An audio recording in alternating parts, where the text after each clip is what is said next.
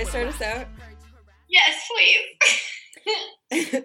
hey, you guys, we're so glad to be back. Um, we had a productive hiatus, but we are super excited to be back with you guys now. Um, uh, if you aren't we're back on our bullshit, we are. We're just we're just here gonna bitch about the Bible, mm-hmm. and we're gonna talk about some religious topics from a feminist and comedic perspective. I'm here with Laura Barclay, a Baptist minister currently residing in Louisville, Kentucky. Yeah, home of horses and bourbon, and even more bourbon. And I have the honor of sitting here digitally with a one Sarah Hoff, an agnostic based in California. Today we are talking about a one St. Patrick, uh, because when this episode is released, it will be just before or just after St. Patrick's Day. And that is a very popular holiday here in the States. Stateside, we like to turn everything green and become insane drunkards. But uh, we're diving a little bit deeper into the legend. Insane.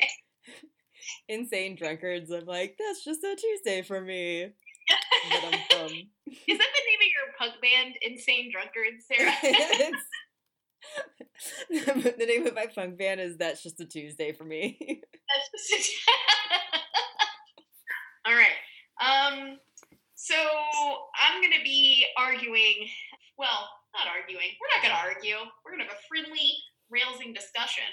Um, and I'll, I'm kind of planning on stating that the historical figure of St. Patrick, yes, he was a real dude, um, is worth studying for cultural and religious reasons but that the legend of him, there's a lot of legendary stories. Probably most of everything you know about Patrick is kind of the legend that was added on after he really lived. Um, that's also important, but for different reasons. It tells us about the psychological and the religious framework of medieval Irish Christians, which I think has historic uh, significance. Yeah, and um, the thing about St. Patrick is that he's not a super controversial figure. And so I'm going to agree with Laura on all of those things. All and, right. Um, I'm going to give you guys some history, and I will be contributing uh, bad jokes and uh, probably no, just bad jokes, like progressively worse as I go through. Yeah. All right. Sounds good. Let's uh. Let's do this. Let's, let's blow off some steam by talking about some history.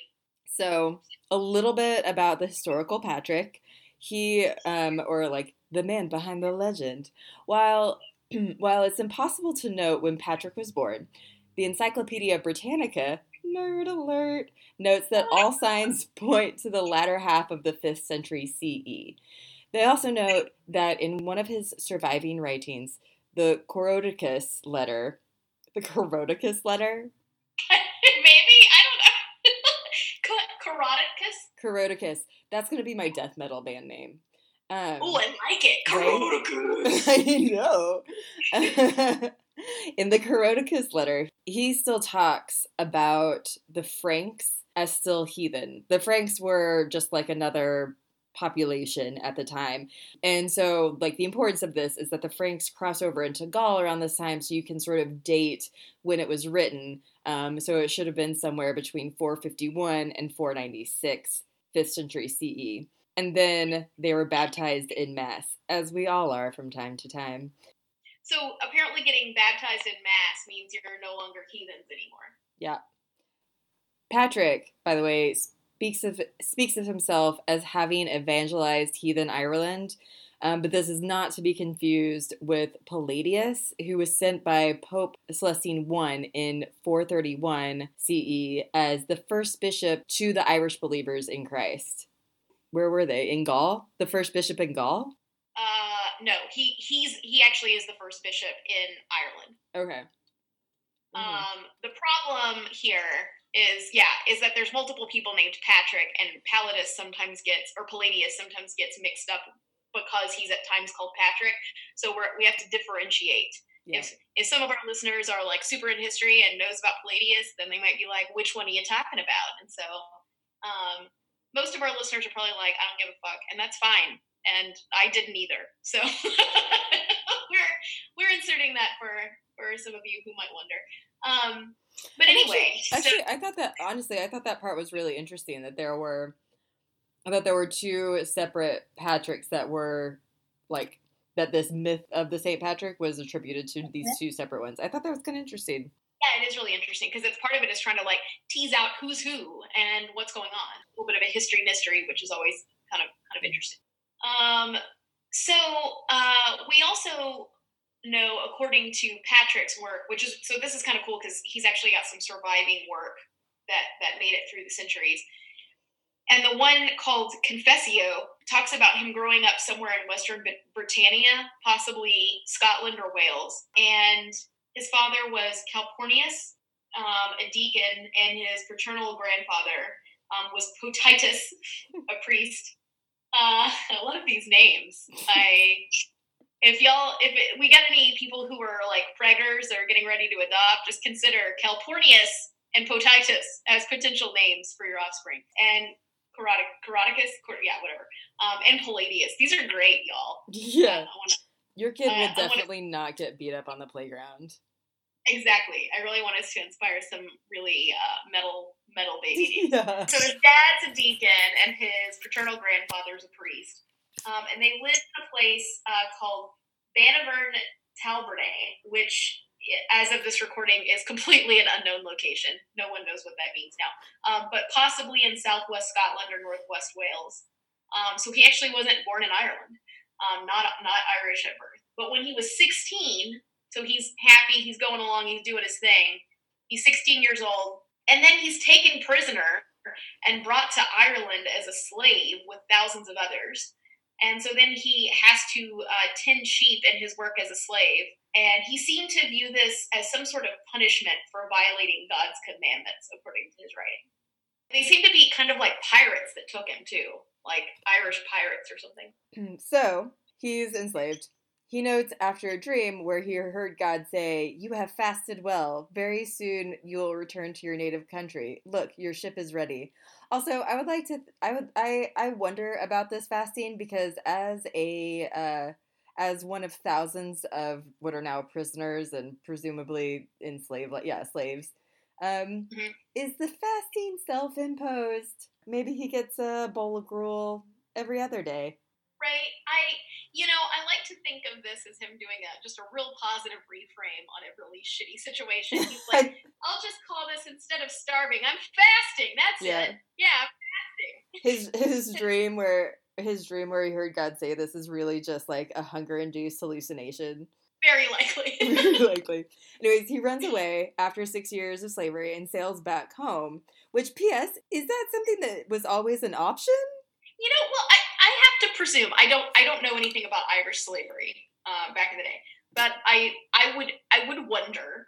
Um, of course, I know far more about slavery in the United States, so our our context is going to be a little bit different. But I would imagine that they don't just like that there's no consequence for being caught running away. Yeah. You know, I would imagine that that's a scary situation that took a lot of contemplation as what is, you know, he had to be weighing his options, but he probably was pretty homesick and also terrified.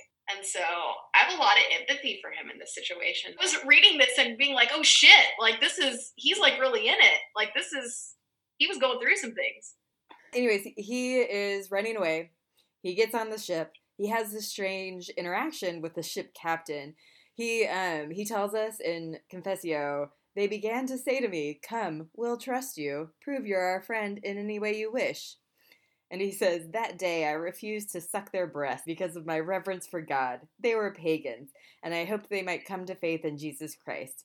This is how I got to go with them, and we set sail right away.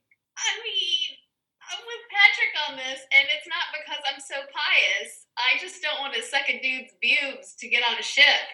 I mean, I have to wonder if this was really a pagan practice or just like a, a weird kink of this captain's. Like, no shame on his part, but uh, don't make somebody do it if they're trying to escape from slavery. Like, come on. If, if I ever like rage quit a job, I'm definitely definitely gonna be like, I'm no longer sucking your breasts. You know how fucked that'll be. HR will get that called. would be amazing. that would be. I, am gonna need you to somehow record that. quit, quit jamming your breasts into my face. Anyways. I'm not gonna suck your teat any longer. no, I will no longer suckle at the teat of this corporation.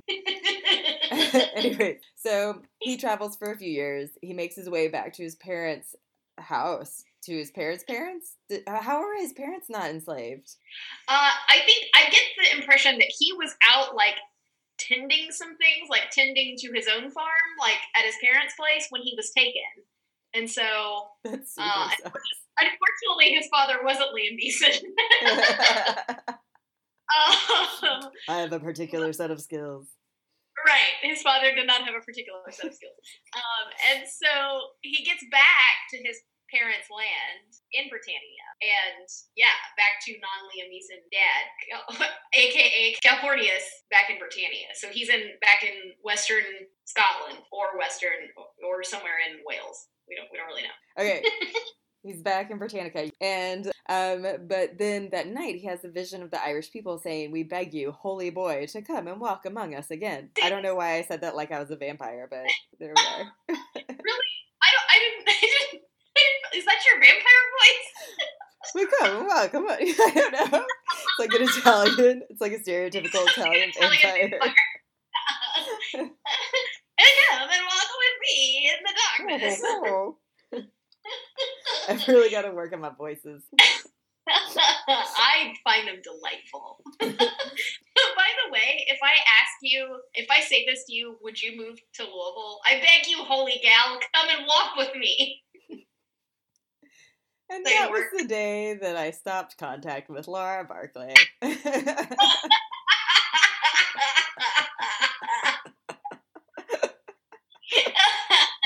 because I didn't it in the Italian vampire voice. uh, back to Ireland.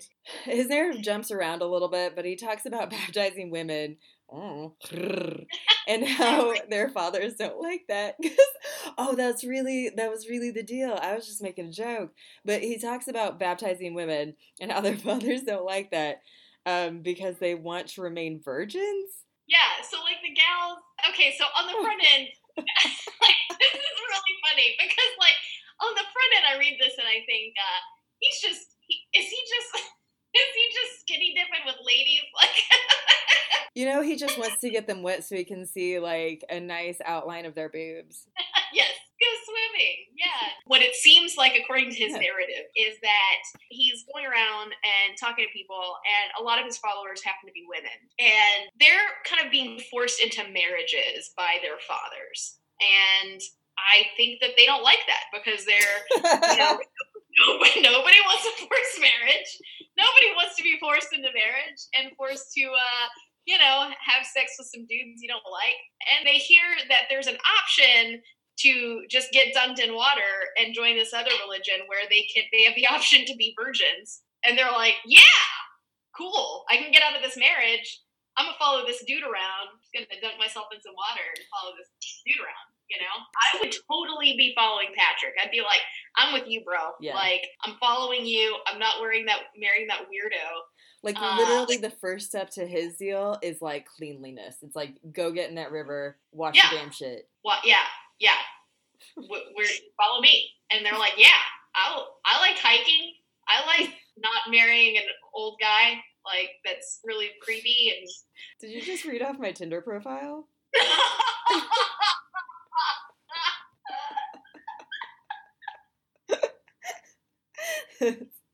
That's how I get the dudes. I like hiking and dunking myself in water. oh God! Please change your Tinder profile to this. Done. Okay. so, um, not only did these women enjoy getting out of having to get married at a young age to creepy old guys, he also really had an affinity for them. So Patrick, yes, Patrick really liked all the ladies following him around. He looked real popular rolling into every village.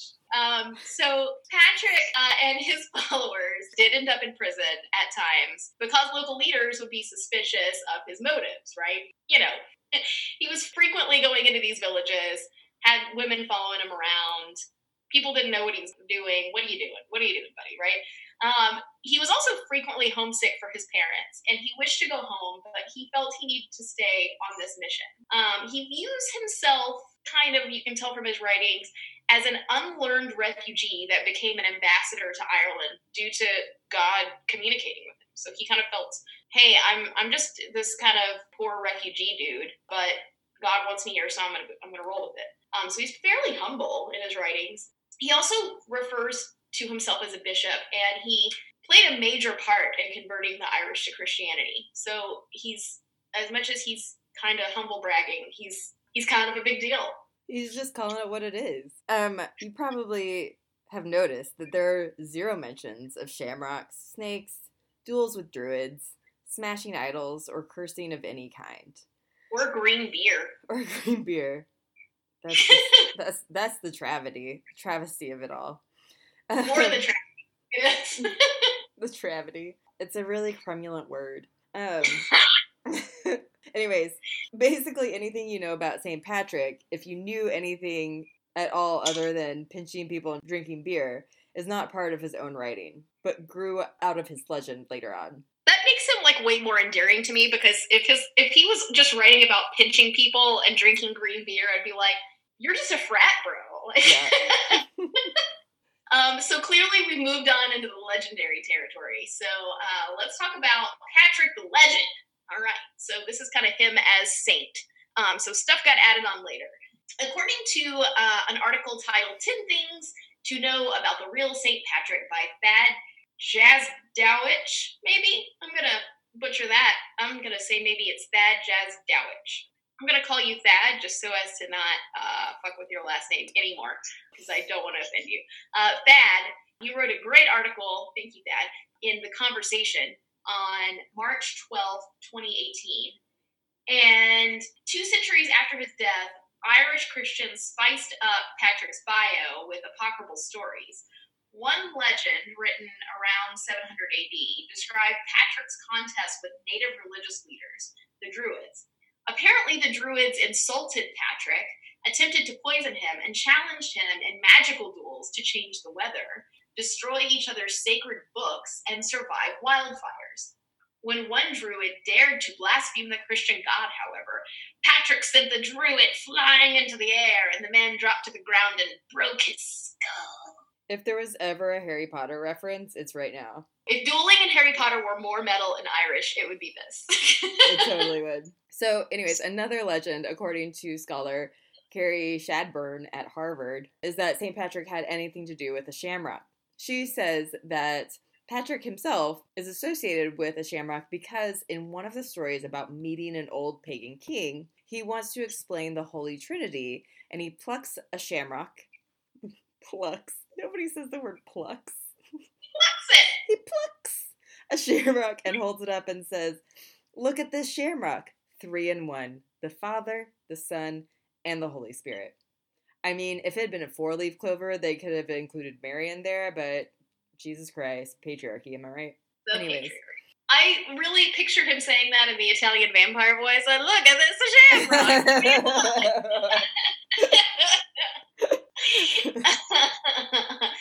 um, so according to that same piece that Thad cited earlier, the whole shamrock thing was only first mentioned in writing in 1684 by an English visitor to Ireland who wrote that on St. Patrick's feast day, quote, the vulgar superstitiously wear shamroges, three-leaved grass, which they likewise eat, they say, to cause sweet breath. The Englishman also noted that very few of the zealous are found sober at night so wait, can you eat shamrock? I don't know. I guess maybe you can. I guess you could maybe chew on it. You could probably at least chew on it. If it's it's probably like a a weed that's in the mint family, I guess, because I always see them like. I would guess. I would actually guess parsley because parsley is supposed to be a, um, you know, it's supposed to help with breath. Yeah, I was thinking it. Yeah, that's probably right because I was thinking of it more as like creeping Charlie, which is in the mint family. But I think you're right. I definitely think it's more of a parsley. So, uh, you may have seen a painting of St. Patrick kicking or crushing snakes underfoot. Who hasn't? But guess what? There were no snakes at this point in Ireland, so this isn't historically possible. Were, are there snakes in Ireland now? Well, probably. No, I think there are just because people get them as pets and then they release them. And also, it's just good fun to take a snake over there and be like, I released the snake in Ireland. um, it's probably all Americans. anyways, there were no snakes in Ireland at this point.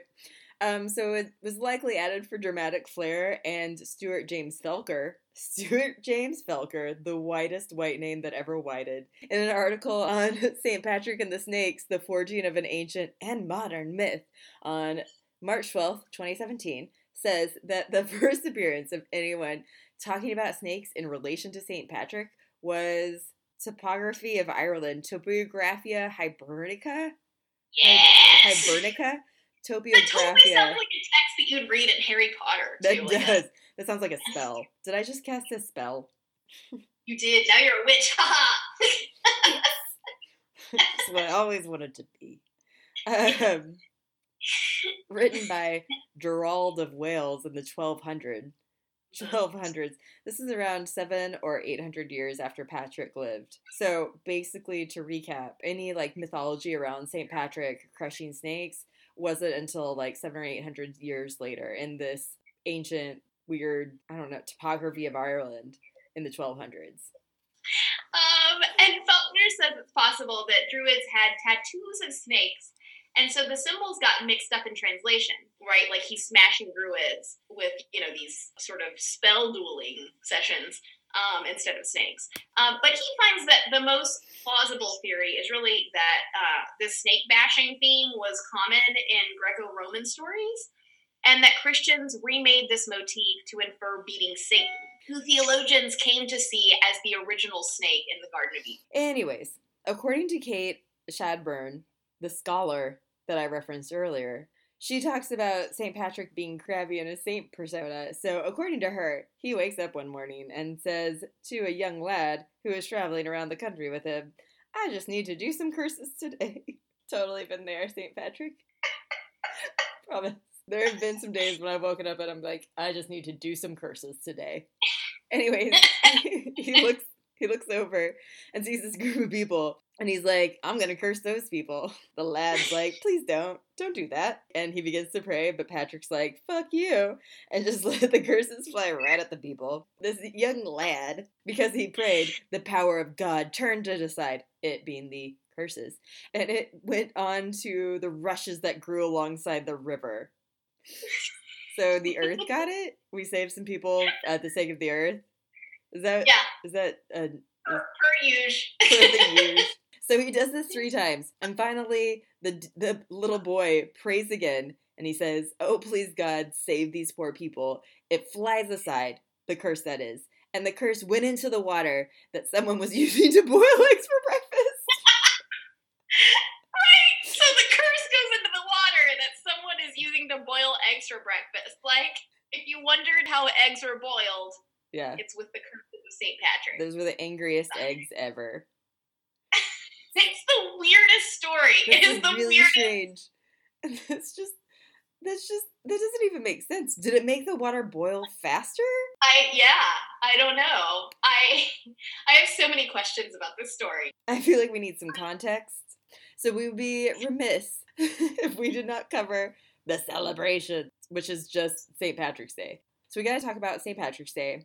But we also definitely need to talk about how Americans celebrate it versus the Irish. And St. Patrick's Day, as I'm, I think everyone knows, is the feast day in the Catholic Church calendar on March 17th, the day of his supposed death. And not surprisingly, Americans uh, use it as an excuse to get mind numbingly drunk on green dyed beer and sexually harass one another with pinching if we don't wear green. Uh, so if you live outside the United States and wondered what happens on March 17th? It's that. Stay away.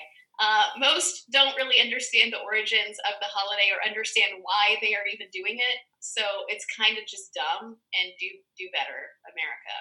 Just well, better. you know, I mean, like we can keep the green dyed beer, sure, and maybe just but, verbally harass if you don't wear green, not not sexually. Don't yeah, pinch, like, just verbally pinch, accost. Touch each other.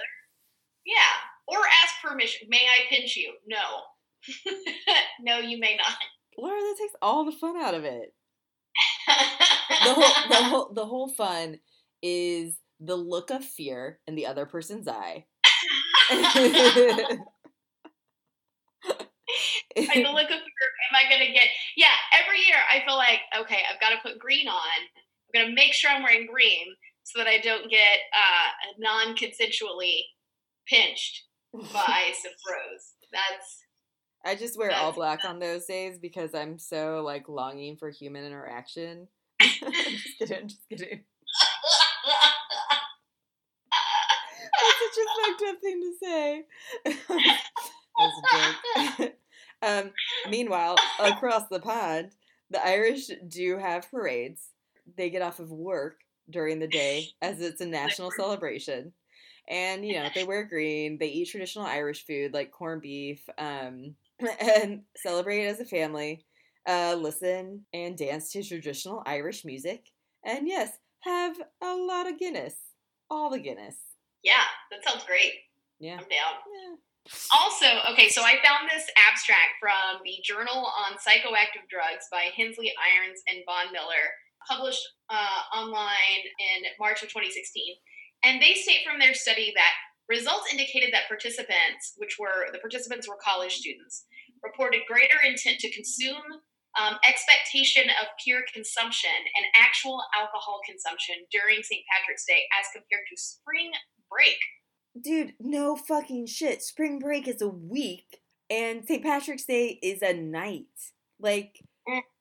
yeah, that makes a lot of sense to me. Like, first of all, just think of the cost effect analysis. For example, anybody can go out on St. Patrick's Day. You know it's going to be cheap, cheap beer, and it's not going to cost you a lot. Going somewhere for spring break, like, that's that's going to cost you some money. It might not cost a lot because you can do things cheap, but that's going to be at least $500 for sure. Yeah, that's And that's like Yeah. probably not even, and that's probably just like hotel and travel. That's not even including all the other things. So I don't think that that's a fair con- analysis, like a fair comparison. interesting. Okay, I'm just all saying. right, I don't know why I got so like so boxy about that. you were like, listen, have Here's the thing. Here is the thing. Um, so, in the Journal of Social History, there's an article called St. Patrick's Day and Formation of Irish American Identity, 1845 to 1875, by Kenneth Moss of Rutgers, published in October of 1995. And, if I haven't lost you from that title alone, it seems to suggest from the first page, because we're too cheap to read the full article. Of course we are. You had to pay for it. You had to pay for it. You And I know, was like, I'm just gonna glean all I can. this is this is what people donate to our Patreon. So actually, this is just a sidebar. I hear tell from Reddit that um, none of that money goes to the author. So if you email the author directly, they might send you the article. Ooh, good to know. Yeah. Hot tip, y'all. If you all are just like trolling around on JSTOR and you want some articles, That's a good. That's a good uh, website. it is. I know you and me, but like I don't know. I might be like, what the fuck? Anyways.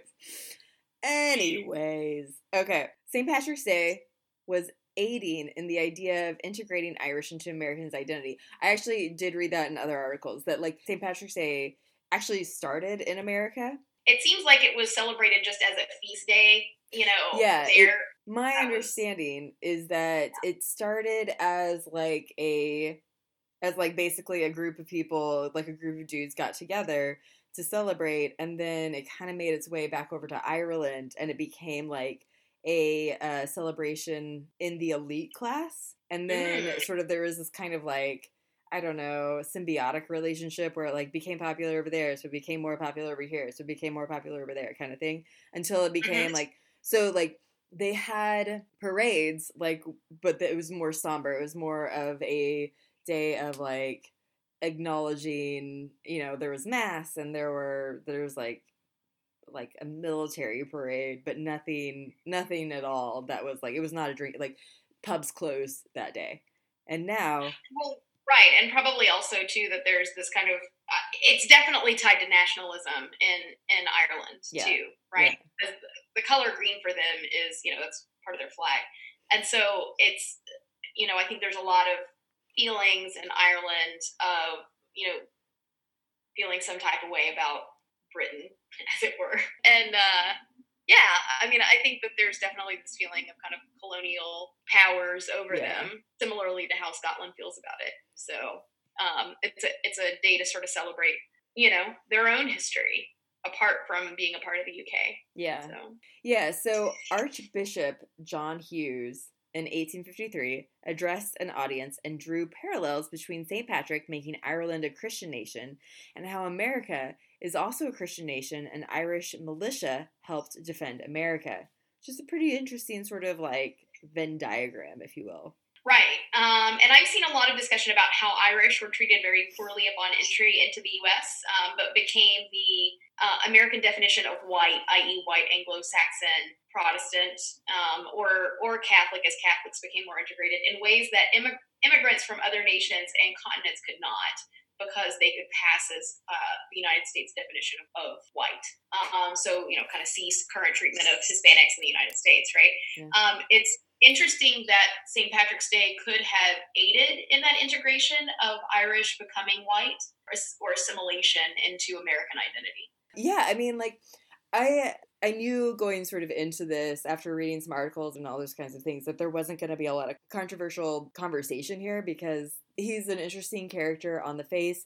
Also, his mythology is really interesting and has some like kind of interesting and I think in possibly like very important roles that it's played in how America has come to accept and understand Irish identity. Yeah, I, I completely 100% agree with that. I think I think the real controversy here is more about like kind of leads us to the like the whole question about American identity, right? Mm-hmm. So the, the controversy here or the the tension is between Patrick the man and Patrick the myth.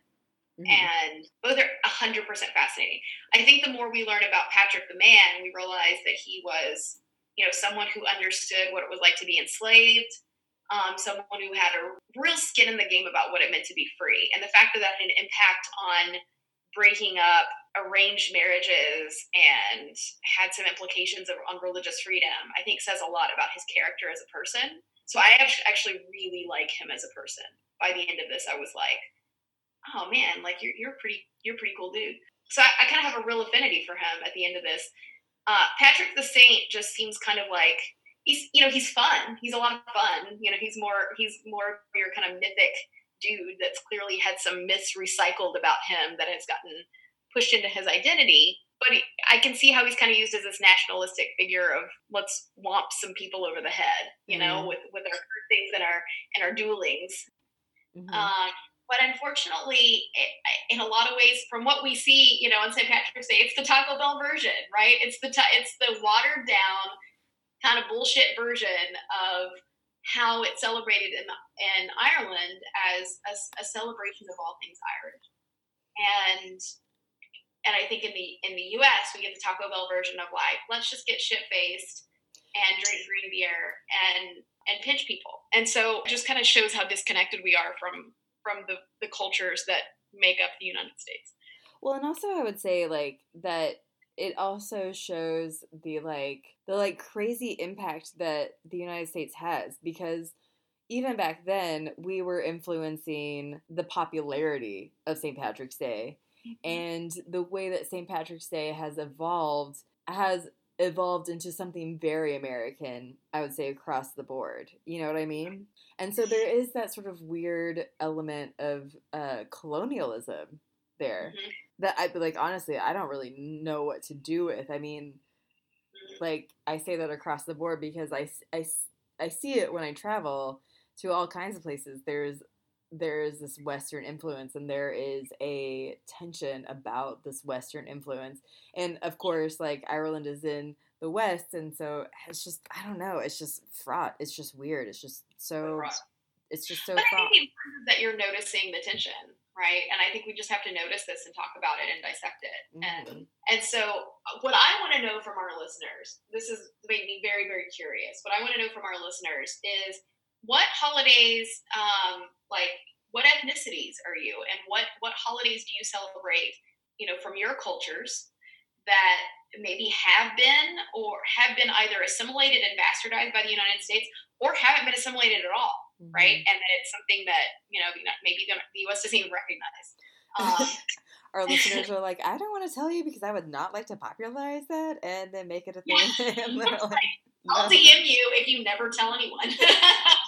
don't let America corrupt this. yeah, exactly. Understood. Understood. um, right. A hundred percent. But yeah, I mean, like, I would love to hear uh, Uh, our listeners' take or anybody's take on like you know what it is we've ta- been talking about like their understanding of st patrick's day even yeah how do you celebrate it? Yeah like yeah. even like your weird fun stories like i'd like to hear about a poor drunken choice you made like that's hilarious. Yeah. i've done i've been there. I've been there. Yeah we've all been there. We've all been there 100% you're in the no judgment zone no judgment i yeah. could do not have a leg to stand on judgment nope. wise Samesies. Samesies. yeah.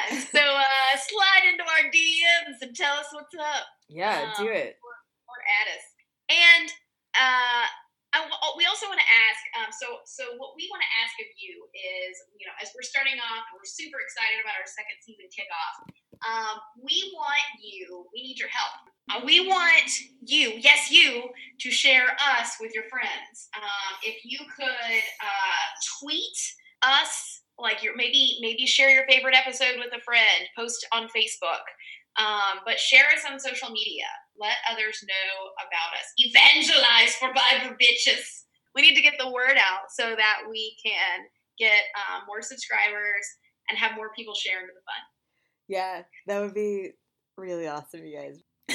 so you guys, you can find us on SoundCloud, iTunes, and Stitcher, as I hope you already know. Um, or you can contact us at at Bible Bitches on Twitter, our Bible Bitches fan page on Facebook, or our Gmail account, which is um, Bible Betches, B E T C H E S, at gmail.com you know Google likes to clutch their pearls. um, we also want to give a shout out thanks to Engaged Gays with the Z. Um, they are hosting our uh, podcast on their website and are just in general awesome people. You should read their content. It's fantabulous. Um, we also want to give a shout out to at Aaron Doodles who does our artwork, um, which is so colorful and beautiful. And we also want to give a shout out to at Yo Eves Miss Eves has the best music, and she does our intro and outro uh, song, and has just the most wonderful music to listen to um, that will get your booty grinding. So. All right, you guys, we love you. Um, thank you so much for listening. I hope you guys had fun, and please, like, we want your feedback. We want to hear what you guys are saying. So, like, any anything. Yeah, just ask us random shit. We'll, you know, see what we say. Yeah. All right, we'll, we'll we'll catch you next time. Bye, guys.